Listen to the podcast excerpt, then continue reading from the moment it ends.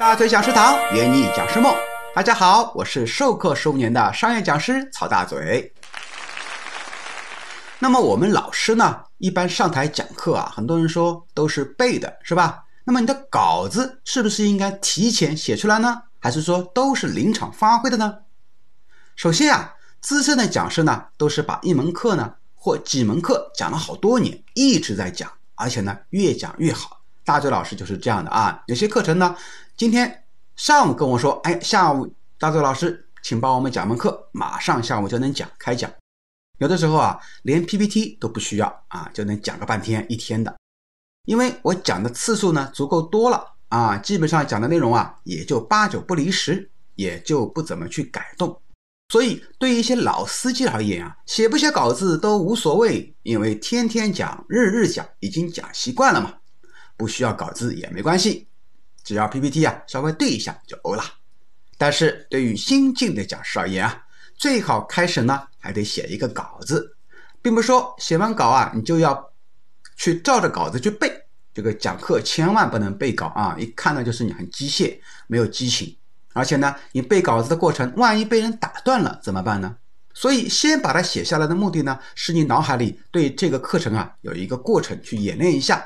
然后呢，在讲的时候呢，就更加的熟悉啊，不会出现卡顿。这是新人老师必走的一条路。第二呢，把稿子写出来，不代表上课就完全照稿子念，对不对？一个人如果有意的去背诵，别人是能够感受得到的。脑子里尽想的都是下一句讲什么，而不是根据当场的情况去灵活应对。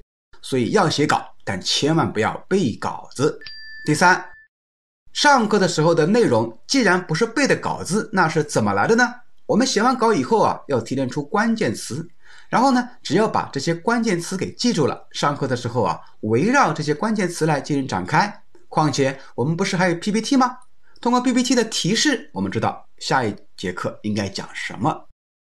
那这边呢，大嘴老师给你们呢说一个好的技巧、好的方法啊。大嘴老师是怎么讲课的，分享一下。那我呢是做了一个 P P T 课件，里面有纲要，对不对？那我记忆的是什么？记忆的是案例，记忆的是故事。我首先把故事和案例全部背出来，然后呢，生动的去把这些东西演绎好。那么这个课啊，内容就非常丰富了。所以要记得，有的时候啊，除了关键词以外，还有什么？还有故事，还有案例。第四，一个优秀的讲师要把课程演绎得非常好，一定需要临场的发挥。讲师可以把自己主要表达的内容和知识点提前想好，但是提前无法完全预测到学员到底有什么样的反馈，课堂会出现什么样突发的状况，因此呢，还需要随机应变。比如说，针对年龄大的学员要怎么讲，年轻学员该怎么讲，针对基础比较好的一些资深的学员怎么讲，或者说面对一些刚入行的菜鸟该怎么讲，临场都有一些备案。所以说，优秀的讲师在控制总体课程内容的情况之下呢，适当的根据现场做一些微调，才能让课程更加精彩。所谓台上一分钟，台下十年功，好枪手都是一颗一颗子弹喂出来的，讲师呢也是一堂课一堂课讲出来的，可以让人的各方面能力都能够得到飞速的发展。这个讲师真的是不错的行业。所以有人说啊，讲师能够做得好，还有什么工作是做不好的呢？